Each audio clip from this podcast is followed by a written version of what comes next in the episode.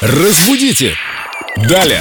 Виктория Полякова, культуролог, знаток русского языка, уже в студии. А это значит, мы сейчас узнаем что-то новенькое о родной речи. Или вспомним. Вика, привет. Приветствую, ребята! У нас сегодня мансарда. И силуэт. Отлично. Да, прекрасные французские, такие элегантные слова.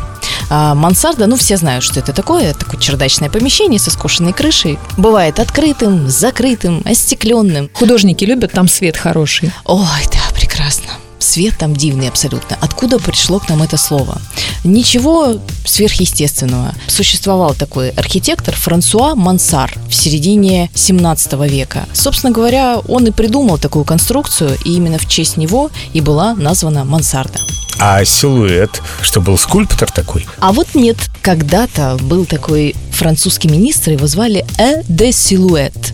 И на него какой-то негодяй нарисовал карикатуру в виде теневого образа. И именно оттуда произошло слово «силуэт». Ну, дыма без огня не бывает. Видимо, этот министр проворачивал там какие-то теневые схемы. А, кстати, Ой. тень без фигуры не может существовать одна. Да. Серый кардинал такой. Понятно. Надо же, как интересно. А мы и не знали. Про силуэт точно открытие. А здорово было бы сейчас на какую-нибудь мансарду выйти, выпить свежевыжатого сока, апельсинового. И продемонстрировать свой силуэт. Или на другие посмотреть. Но в конце концов лета у нас будет такая возможность. Разбудите! Далее!